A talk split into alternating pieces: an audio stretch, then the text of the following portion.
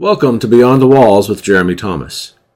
Today we have a small taste, an appetizer, a short snippet of one of Jeremy's recent teachings covering the key point or key doctrine from that sermon. It's a short, easy to digest, and encouraging sample from a bigger lesson. We hope you enjoy it. There was a question asked last week, so I want to answer this quickly before we go into uh, these things. Uh, this regards James chapter 2, verse 24. James chapter 2. Again, James 2, which is what we dealt with last week uh, for a portion of the time. It basic what this passage teaches is that there's two types of justification. The problem is that people come to 224 and they get confused and they think, well, justification is by faith, but it has to be a faith that works. And if it doesn't have works, then that's a false justification and you never believed. Okay, now I'll talk about that in coming weeks because we want to deal a little bit with what's called lordship salvation, sometimes mastery uh, salvation. And so this is the idea that basically the focus is on the kind of faith. I would say the essence and core of the lordship uh, uh, theology is the idea that there are different kinds of faith. Now, I don't adhere to that. I mean, if you look up faith in a lexicon, you're not going to find, you know, the various kinds of faith that they talk about, but they'll say things like temporary faith or spurious faith or non saving faith. Well, these are categories that uh, developed after the Reformation in response to what was called the Counter Reformation, which was led by the Jesuits, the Roman Catholic priests who were high power intellects, and they were given the task of dealing with the reformers. So, out of their counter reformation to the original reformers, adjustments were made, and the primary adjustment was in the area of faith. And so that in Calvin's final version of his Institutes, his two volumes, his Institutes, he, he will say something like this It's faith alone that saves. And all God's people said, Amen.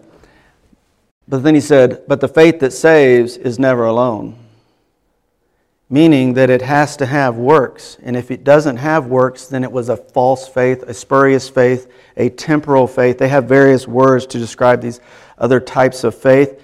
Uh, but the Bible only knows one kind of faith. Either you have it or you don't, because faith is just simply confidence in some object that it's reliable. So, confidence in an object, in this case Christ, that He's reliable and He can do what He says He did, which is He can save us, right? So that, that's all it is. It, faith is not a complicated thing. Uh, it's just confidence in someone or something that it is reliable.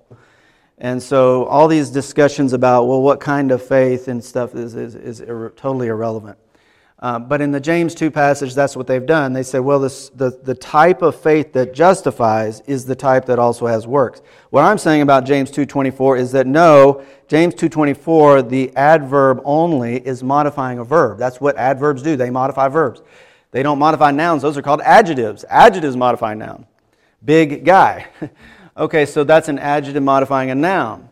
But here, what is described is two types of justification a justification before God, which Romans 4 is very clear is only by faith, right?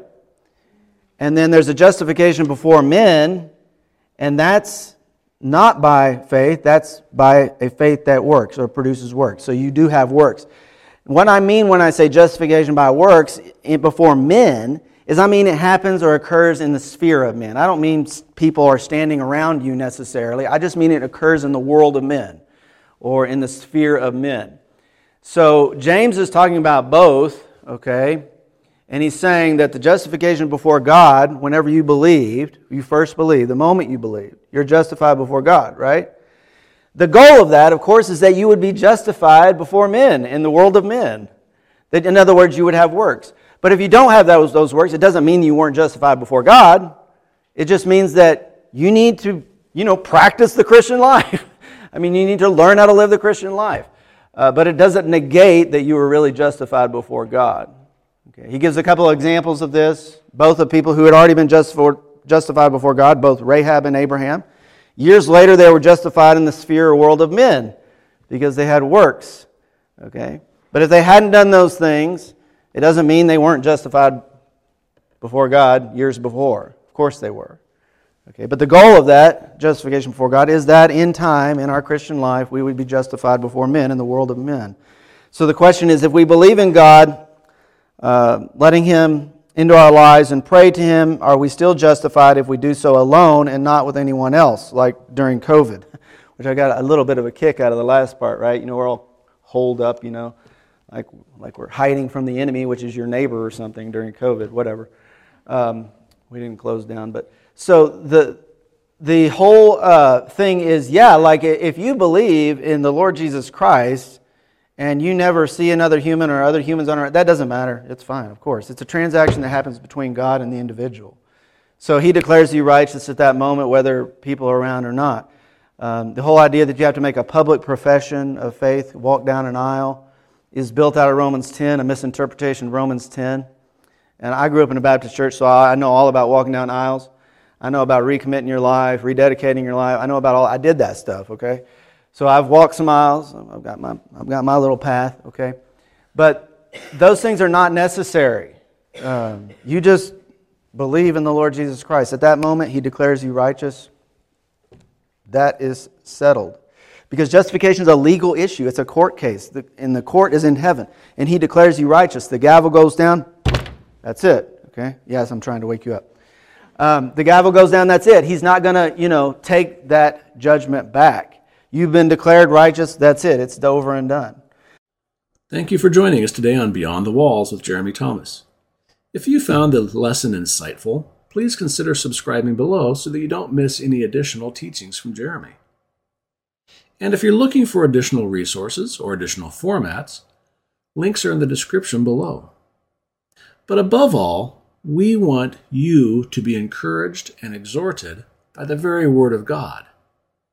We hope that Jeremy is opening it up to you in a way that makes it even more understandable than what you've known in the past. So until next time, take care.